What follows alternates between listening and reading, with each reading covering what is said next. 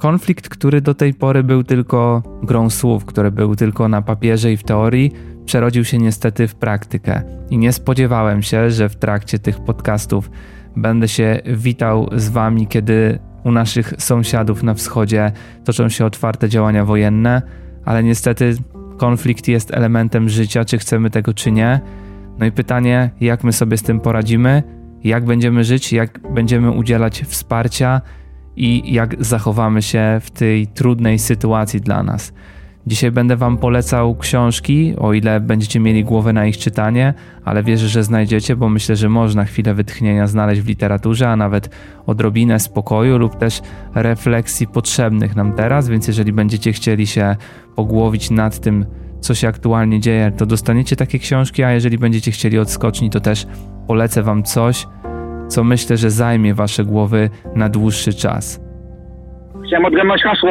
Hasło koń. Jakie hasło? Okoń. Pewnie jesteście ciekawi, co ja w tych trudnych czasach czytam lub też oglądam. Jest ciężko. Przyznaję, że najwięcej oglądam serwisów informacyjnych z różnych źródeł, o których zaraz to Wam powiem, bo to też jest przestroga, jakieś moje przesłanie do Was z tego podcastu chciałbym, żeby wybrzmiało do refleksji na temat tego, co czytacie i jakie informacje dopuszczacie do siebie ale jeśli chodzi o mnie, to ja dzisiaj powinienem świętować, jak słuchacie tego podcastu, oczywiście w dniu jego premiery, bo skończyła się oto moja kwarantanna, dobiegło końca moje felerne uziemienie i szczerze, mam być z wami szczery, to będę z wami szczery. Nie czuję się wcale dobrze i mimo, że jestem zaszczepiony dawką przypominającą i moja narzeczona również, nie czujemy się po tygodniu, jakbyśmy byli zdrowi. Nie są to jakieś straszne objawy, które wymagają zawiezienia nas do szpitala i poddania takiej surowej opiece, ale powiem Wam szczerze, że ja po tygodniu kwarantanny czuję się dokładnie tak samo jak w jej pierwszym dniu. Wciąż czuję ból gardła, pewnie słychać trochę po moim głosie, że gdzieś tam ten układ oddechowy nie jest wciąż sprawny i czuć to. Do tego są stany rzeczywiście takiego skrajnego zmęczenia, nawet drobnymi czynnościami.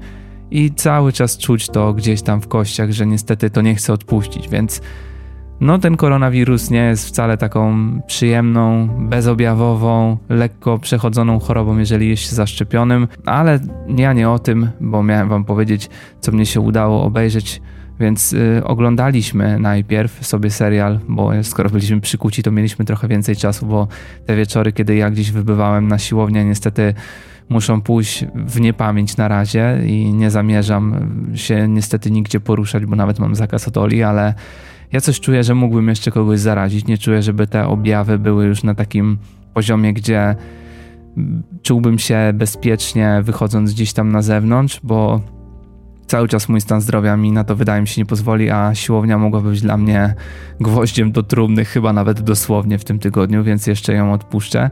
I zdążyliśmy w tym czasie sobie obejrzeć serial Young Pope, czyli młody papież tłumacząc na język polski, który na początku wydawało mi się, że będzie takim zlepkiem abstrakcyjnych scen, który nie będę, których nie będę w stanie do końca jakoś przetrawić, ale okazuje się, że jest tam jakiś główny wątek, jest jakaś fabuła, oczywiście wszystko to podszyte symboliką odnoszącą się do stanu Kościoła katolickiego, ale dobrze zagrany. Jestem oczywiście wielkim fanem Tim Voyello, który rzeczywiście ma taki trochę szekspirowski sposób mówienia, poetycki, dramatyzujący, ale wielce wyważony i spokojny.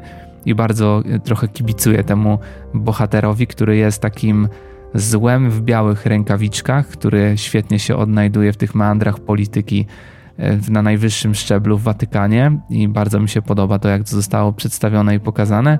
Jest oczywiście też cała symbolika związana z papieżem, z jego decyzjami. Ciekawy motyw tego, że właśnie młody papież i zawsze każdy młody okazuje się większym radykałem niż stary i wbrew pozorom oddanie sterów młodemu papieżowi okazało się no niestety nie najlepszym posunięciem i kościół gdzieś tam drży, ponieważ młody ksiądz, a jednak chce wprowadzać bardzo kategoryczne, wręcz można powiedzieć nazistowskie sposoby funkcjonowania i wrócić do korzeni kościoła katolickiego, więc ten serial ja wam bardzo polecam. Nie ma aż tak wielu scen jakichś takich bardzo kontrowersyjnych, wręcz obelżywych.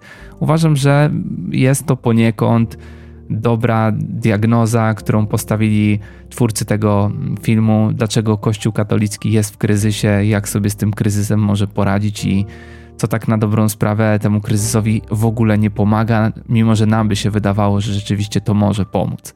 Chciałem odgadnąć hasło. Hasło koń. Jakie hasło? O koń. Czytałem też w tym tygodniu, udało mi się jakoś poczytać, choć powiem Wam szczerze, że były takie dni i takie wieczory, kiedy po prostu czytało się jedno zdanie kilka razy i mówiło się oj, oj, oj, chyba nie dam rady. Nawet mnie dwa razy w tym tygodniu dopadła migrena. Kiedy przygotowywałem dla Was film na YouTube, postanowiłem, że jak jestem uziemiony, to pokażę Wam chociaż książki, które w ostatnim czasie do mnie przybyły, a trochę się tego nazbierało. Trochę też ja sobie książek zamówiłem. Przeczytałem już mm, dwie książki, które do mnie przyszły. Przyszła do mnie książka pod tytułem Ultimatum, która jest thrillerem z samolotem, w roli głównej, czyli akcja rozgrywa się na pokładzie samolotu pasażerskiego, w którym to pilot jest szantażowany przez terrorystów będących na ziemi, że ma coś zrobić z tym samolotem, bo inaczej ta rodzina jego, która jest na ziemi, zostanie wysadzona w powietrze, więc albo jego rodzina, albo jego pasażerowie. Niech sam dokona wyboru, no a zobaczymy, czy on będzie chciał pertraktować z terrorystami, czy też będzie zgrywał amerykańskiego chojraka. Tego dowiecie się w recenzji mojej na kanale, którą mam nadzieję, że uda mi się nagrać w tym tygodniu. Jeżeli stan zdrowia mi na to pozwoli, nie będzie znowu jakichś negatywnych przypływów, bo, bo się trochę o nie obawiam. A druga książka, taka krótsza, Stephena Kinga, ale w duecie z Richardem e, Chismarem chyba, dobrze to czytam nazwisko, Y, człowiekiem, który dużo opowiadań w swoim życiu napisał o charakterze takim grozy. Jest to pudełko z guzikami Gwendy, ponieważ teraz świeżutko po premierze jest kolejna odsłona tych przygód, czyli magiczne piórko Gwendy.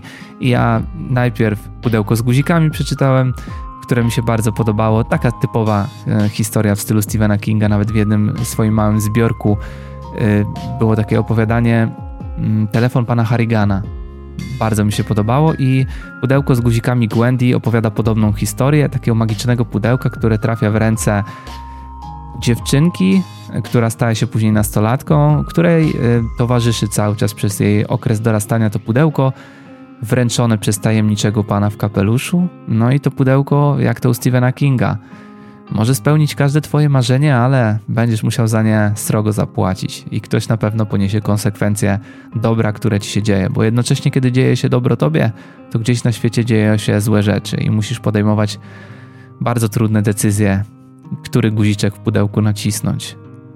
Więc ciekawe z jakimś przesłaniem. Oczywiście za krótko przyjemność trwała, można tak powiedzieć, ale dla tej noweli nie widziałbym chyba bardziej rozbudowanej fabuły. Jestem bardzo, bardzo ciekaw co będzie z magicznym piórkiem Gwendy i później w maju z kolejną odsłoną tej historii. Chciałem odgadnąć hasło. Hasło koń. Jakie hasło? O koń.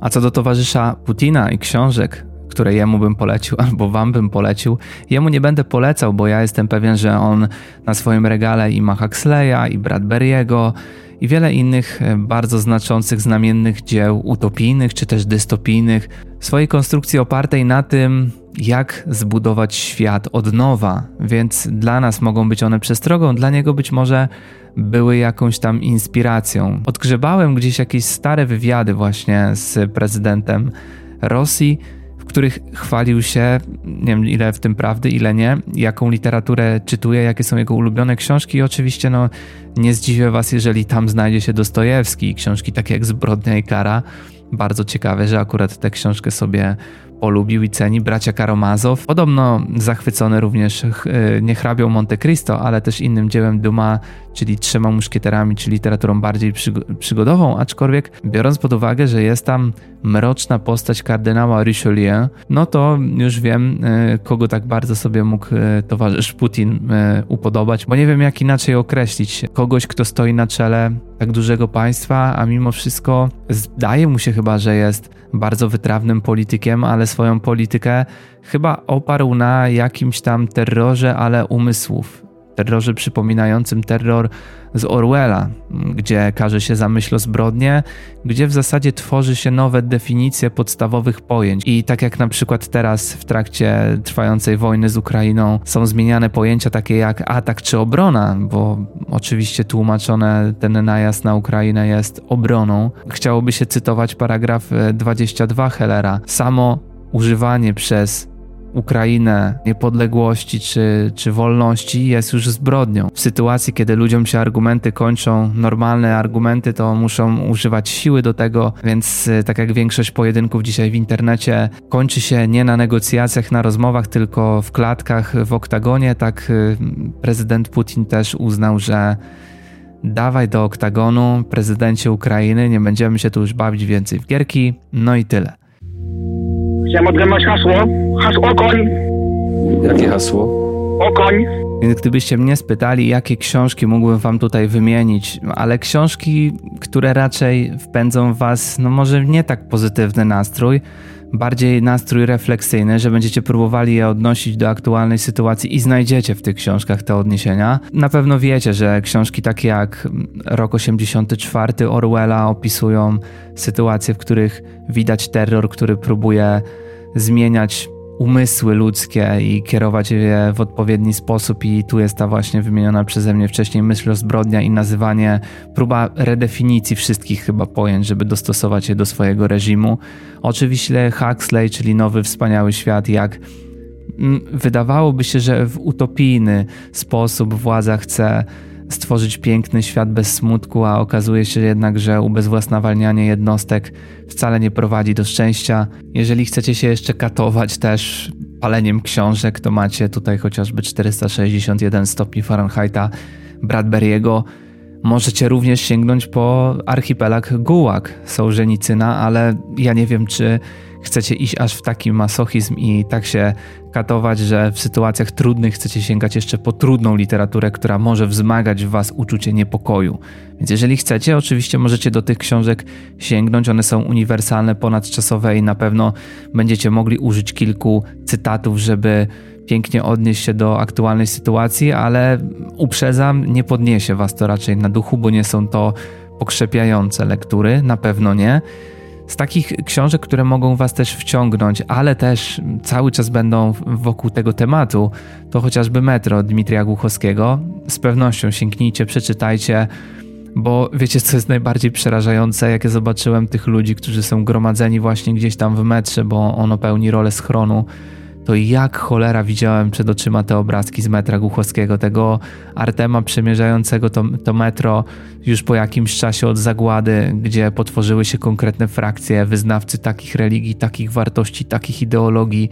Jest to niesamowita lektura dla osób, które lubią fantastykę socjologiczną. Przeczytajcie z pewnością, a Metro 2035, szczególnie końcówka, jest taką idealną puentą do tej sytuacji teraz. Nie będę wam tutaj zdradzał, ale to jest to, kiedy jedna jednostka chciałaby zmienić e, losy wszystkich, a jak wszyscy na to reagują, no dość specyficznie więc y, bardzo Wam tę książkę polecam. I jeszcze chciałbym tutaj słowem powiedzieć jedną rzecz dotyczącą literatury, chociażby tej rosyjskiej. To słuchajcie, wiem, że w internecie teraz naprawdę manifestujemy bardzo negatywne nastroje względem wszystkiego tego, co może mieć jakiekolwiek powiązania z Rosją, ale nie dyskredytujmy pisarzy rosyjskich i ich dorobku tylko ze względu na to, że jeden człowiek jest twarzą teraz Rosji, niech on nie będzie twarzą też pisarzy, którzy w swoich, swojej literaturze wielokrotnie krytykowali i próbowali krytykować system, w którym żyją, więc nie róbmy tego i nie, nie uderzajmy w wydawców, którzy wydają literaturę rosyjską czy rosyjskich powieściopisarzy, bo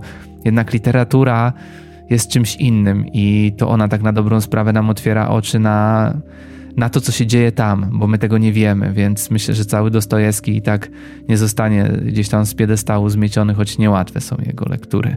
Przyznaję, bo czytałem kiedyś Biesy i, i prawie, że wymiękłem. Ale teraz może braci Karamazow sobie przeczytam i Zbrodnie i Karę powtórzę, bo po szkole też nie mam dobrych wspomnień, a warto by było sobie przypomnieć ale z książek, które Wam z pewnością też polecę, to Droga McCarthy'ego. Podobna do metra, ale mm, bardzo oszczędna w słowie, szybko ją przeczytacie.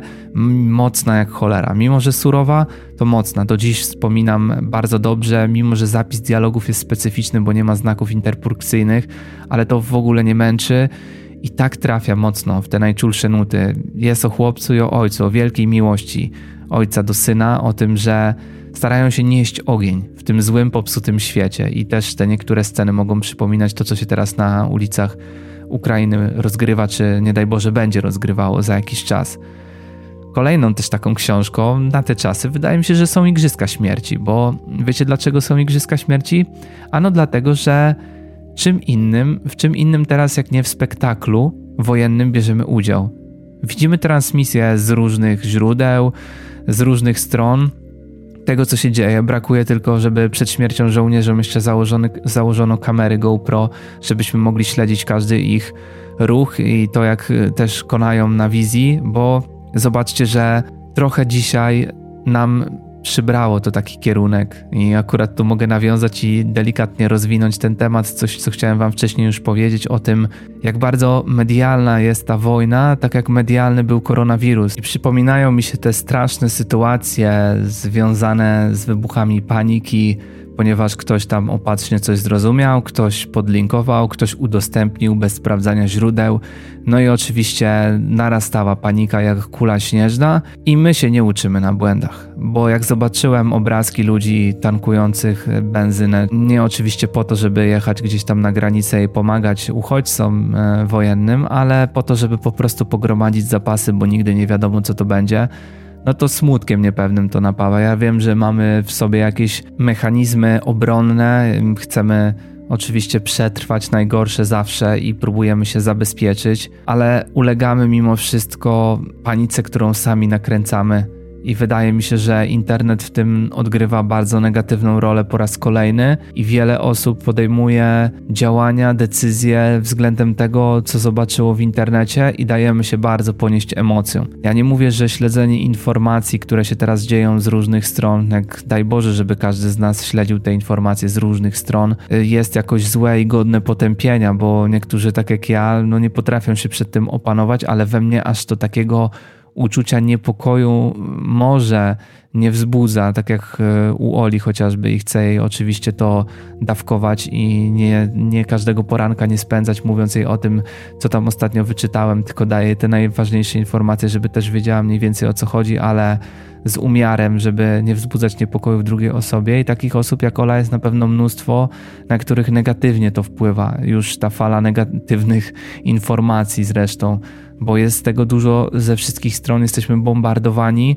No i niestety widzę, w jakich bańkach informacyjnych każdy z nas chce się zamykać. Każdy z nas teraz ma swoich znawców od, od polityki zagranicznej, swoich bożków, za którymi jest w stanie pójść, cokolwiek tylko nie powiedzą. Wyłączyliśmy myślenie, a włączyliśmy emocje. Tak jak w koronawirusie robiliśmy mnóstwo głupich ruchów i teraz z perspektywy czasu teraz sami zobaczcie, ile tych ruchów było głupich pod wpływem wpisów gdzieś w mediach społecznościowych społecznościowych, tak teraz u nas narasta niestety ta, ta panika. Pamiętajcie też, że chlebem powszednim portali informacyjnych jest liczba wejść, jest jakaś tam klikalność. Dla nich są teraz żniwa. Pamiętajcie, że ci ludzie pracują.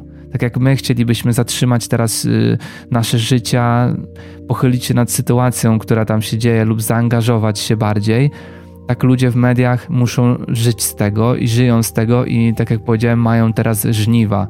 Przypuszczam, że reklama gdzieś teraz na Onecie czy na WP to są stawki dwa czy trzy razy takie jak normalnie, ponieważ liczba wejść na ich strony też się tylukrotnie pewnie zwiększyła i oni się też nie posuną przed niczym, żeby tę panikę utrzymać i ją napędzić. Tak jak było w przypadku koronawirusa, tak jest i teraz. Chcemy wiedzieć, co się dzieje w danej sekundzie i zaczynamy żyć sytuacją, na którą tak na dobrą sprawę nie mamy aż dużego wpływu, bo jeżeli podjęliśmy decyzję, że się solidaryzujemy takimi środkami, jakimi dysponujemy, czy ja wykorzystując swoje social media coś manifestuję, możemy sobie przyklejać linki do tego, jak realnie tym ludziom pomagać, jak kilkanaście czy kilkaset złotych przelać na organizację dzięki którym mamy pewność, że te pieniądze trafią do tych najbardziej tam potrzebujących, dadzą im podstawowe zasoby, żywność i tak dalej.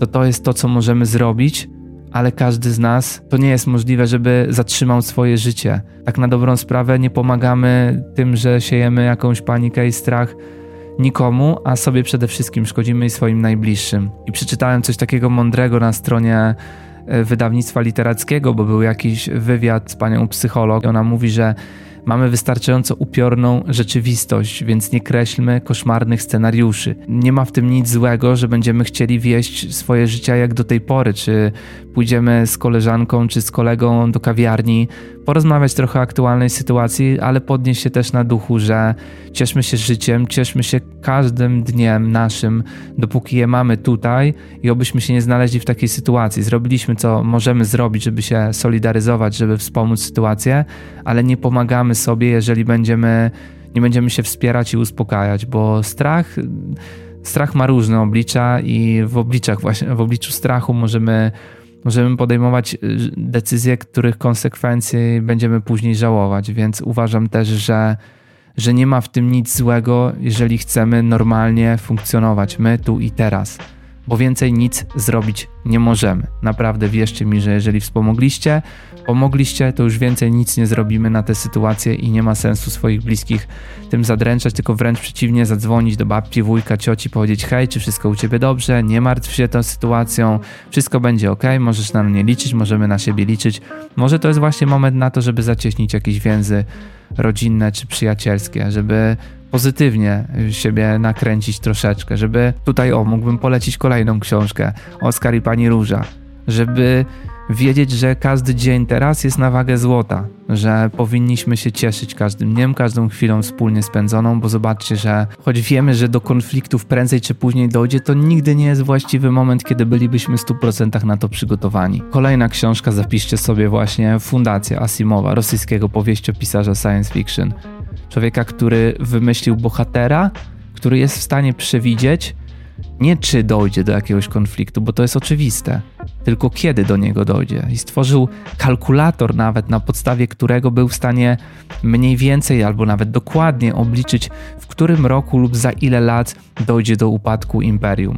I założył fundację, która miała tą całą spuściznę utrzymać, która miała przetrwać, która miała założyć kolejne za ileś set lat trwania wojen normalne państwo, bo prędzej czy później i tak doszłoby do tego rozłamu, biorąc pod uwagę wszystkie, wszystkie czynniki. I my też byliśmy pewni, że do tego dojdzie, mimo że mamy traktaty, łączymy się teraz ze sobą wszystkie kraje i staramy się żyć wedle zasady Kajne Krance, to jednak zobaczcie, że te papiery nie obronią nikogo przed tym, żeby czołg wjechał na, na nasze terytorium i zaczął strzelać, czy żeby jakiś samolot przeleciał i, i zrzucił pociski, czy ktoś tam trzymał palec na, jak towarzysz Putin teraz na przycisku i straszył e, atakiem jakimś atomowym. Zobaczcie, że to jest realne zagrożenie, bo tak na dobrą sprawę w tym wszystkim ostatecznie rozgrywa się o aspekt ludzki,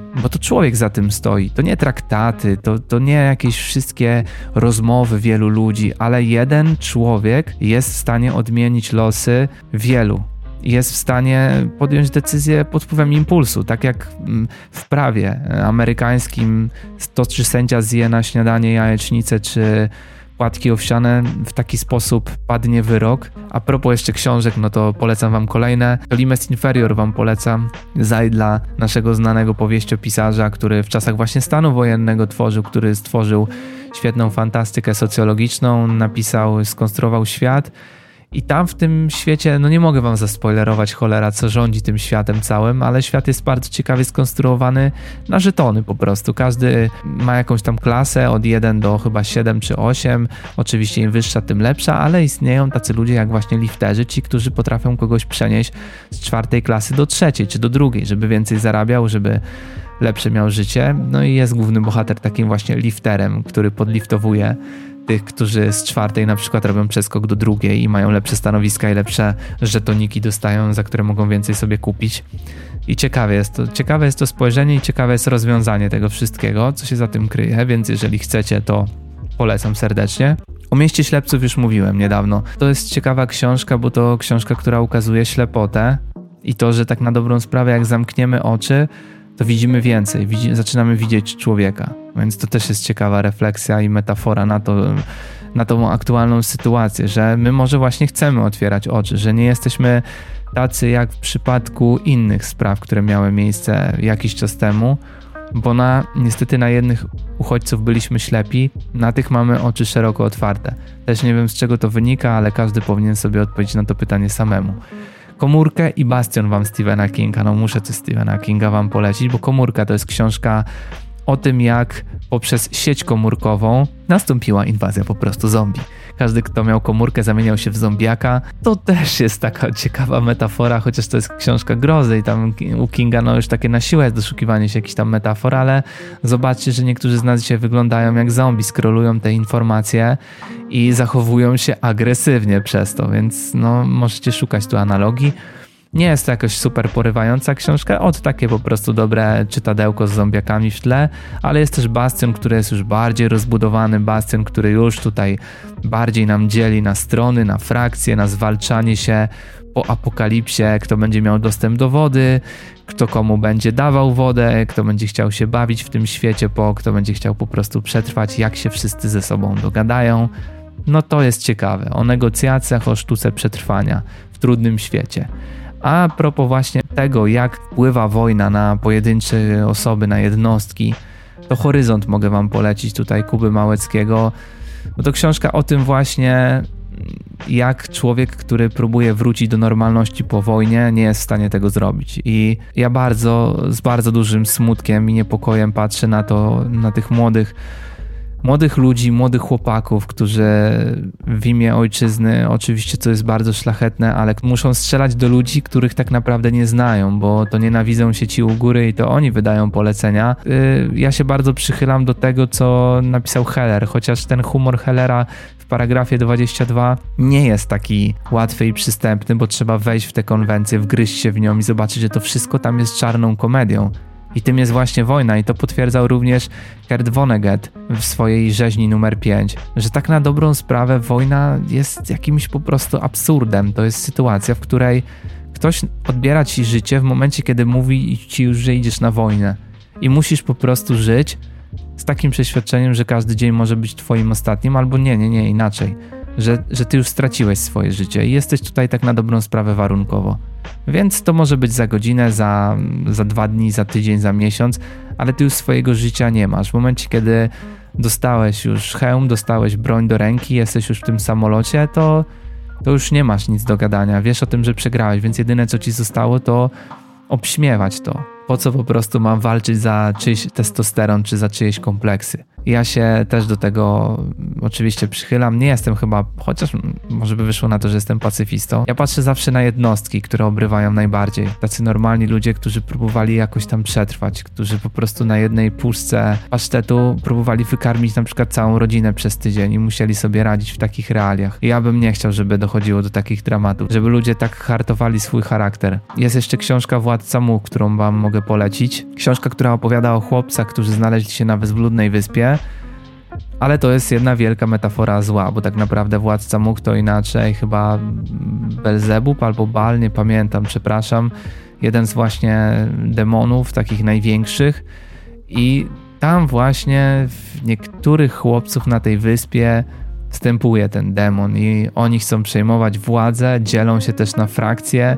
Jednemu nie podoba się to, że rządzi drugi, nie widzą tutaj wspólnego dobra i nie chcą znaleźć, to tak jak my dzisiaj. Dzielimy się niestety na obozy i jedyną szansą na to, żeby wyjść z konfliktu jest po prostu rzucenie się sobie do gardeł, no i po prostu kto z tego wyjdzie cało, ten przetrwa. I te wszystkie poprzednie książki są książkami na no, refleksję w temacie i będziecie cały czas doszukiwać się w nich jakichś odniesień. Oczywiście, tak jak powiedziałem, pięknie będziecie mogli cytować lub opisywać zastałą rzeczywistość, co oczywiście jest bardzo przydatne, bo fajnie jest się powołać na jakiegoś pisarza znakomitego lub jakiś klasyk i odnieść go do aktualnej sytuacji. To też świadczy o intelekcie i lepiej, żebyście szli w tę stronę niż po prostu po najniższej linii oporu używali wulgaryzmów, ale też jeżeli w tych czasach jest wam trudno czytać takie rzeczy i nie chcecie uciekać w takie rzeczy, żebyście mieli negatywne refleksje, tylko chcecie coś pokrzepiającego. Ja dzisiaj z Doholi zażartowałem, bo przeczytała Klarę i Słońce i się zrobiło smutno na koniec, a ja powiedziałem no to kochanie, władca pierścieni cię pokrzepi. Zostałem oczywiście wygnany z pokoju, ale jeżeli wy chcielibyście takiej odskoczni, no to oczywiście odskocznia, no chwilka eskapizmu może nam dobrze zrobić, więc myślę, że Droga Królów, kochanie, jakbyście chcieli przeczytać, jedna z najlepszych książek fantazy, o ile nie najlepsza książka fantazy, jaką w swoim życiu czytałem, aż dziwne, że do Słów Światłości jeszcze się zabrać nie mogę, ale przypuszczam, że no wiecie, tak jak 5 lat temu objętość książki nie robiła na mnie takiego wrażenia, bo wiodłem życie samotnika, tak teraz jednak jeżeli widzę książkę, która może mnie wyłączyć na naście wieczorów, wybór już jest dużo tutaj trudniejszy. Możecie też wskoczyć sobie w to Stephena Kinga. Wielowątkowa opowieść, ale o też sile przyjaźni, więc troszeczkę pokrzepiająca, bo te książki Stephena Kinga zazwyczaj w takim amerykańskim stylu pokrzepiają. Hrabia Monte Cristo. Jest to świetna książka w trochę szekspirowskim stylu, bo pisana troszeczkę poetycko, ale niesamowicie wciągająca historia. Jest to jedna z moich ulubionych książek, jakie kiedykolwiek czytałem. O bohaterze, który przechodzi też przemianę, o bohaterze, który doznał wielu krzywd od y, bliskich. I jest to książka po prostu o przebaczaniu, ale o wielowątkowych intrygach. Chciałem odgadnąć hasło. Hasło koń. Jakie hasło? Okoń. Wierzę, że służyłem Wam pomocą, że zdążyliście z karteczką z długopisem coś tam sobie zanotować, co ciekawego przeczytać, czy któraś z tych książek do Was trafiła. Jeżeli Wam przypadło do gustu takie polecenie, czy któraś z tych książek Wam później się spodoba, to oczywiście dajcie znać na moim Instagramie, jak Wam się podobało, jak tam odsłuch, bo przez Instagrama i przez Facebooka możecie w ten sposób się ze mną kontaktować i również tam zbieram Wasze propozycje do podcastów, bo te podcasty są dla Was i chciałbym zabierać głos w sprawach, które Was interesują. Przepraszam, że z góry założyłem, że teraz zainteresuje Was akurat taki temat, ale wydaje mi się, że też większego wyboru nie miałem, bo no nie da się uniknąć tej sytuacji, w której jesteśmy i możemy przyjąć metodę na strusia, że chowamy głowę w piasek i udajemy się, że to, co dzieje się w wiadomościach teraz i na świecie nas nie interesuje i próbujemy żyć swoim życiem. Oczywiście, jeżeli nam to psychicznie pomoże, to, to korzystajcie z tego, nie włączajcie informacji, kanałów informacyjnych, nie czytajcie w internecie treści, jeżeli to w Was wywołuje niepokój, negatywne emocje, bo musicie dbać teraz bardzo o swoją kondycję psychiczną i nie chciałbym, żeby ktokolwiek z Was poczuł się bardzo tym przytłoczony i poczuł się w jakimś strachu i nie bójcie się rzeczywiście korzystać z tej pomocy, czy nawet szczerze psychologa czy psychoterapeuty, może nawet te wizyty w tych trudnych czasach takich osób, które wiedzą, jak wasze myśli w odpowiedni sposób pokierować, kiedy sami nie możecie sobie z tym poradzić. To nic wstydliwego i to jest zupełnie ok w, w obecnych czasach, bo ten niepokój psychiczny, tak jak powiedziałem, ten lęk może się przerodzić w coś zdecydowanie gorszego, a ja bym nie chciał. Ja bym chciał, żebyście tu wpadali, żebyście słuchali. Ja nie jestem z wykształcenia ani psychologiem, ani psychoterapeutą, ale wydaje mi się, że coś tam o książkach wiem, o życiu chyba też, bo trochę stąpam już po nim niemało i też staram się zawsze dzielić z Wami jakimiś refleksjami, ale ze wszystkich stron. I oczywiście tego Wam życzę i to jest mój na koniec apel, żebyście zachowali w tym wszystkim zdrowy rozsądek, żebyście uważali na autorytety i znawców sytuacji, którzy teraz w internecie się panoszą, bo każdy teraz jest znawcą od polityki zagranicznej i nie dajcie się zamknąć w żadnej bańce informacyjnej, bądźcie poza nimi. Skrajności są złe, pomoc jest dobra. Pomoc potrzebującym, tę pomoc chciałbym, żebyście potrzebującym nieśli. I nie dali się oczywiście zwariować. Pamiętajcie, że pocieszenie zawsze znajdziecie w literaturze, a jak chcecie sobie odskoczni miłej, ale krótszej niż tutaj, to moje filmy na Was czekają na YouTubie i staram się troszeczkę pozytywnej energii Was tknąć z książkami w tle. Ode mnie to na tyle, moi drodzy. Trzymajcie się, nie dajcie się i jak coś, to mam nadzieję, że Radio Okoń i hasło Okoń przetrwa najgorsze. Trzymajcie się, cześć z książkowym pozdrowieniem. Chciałem odgadnąć hasło. Hasło okoń. Jakie hasło? Okoń.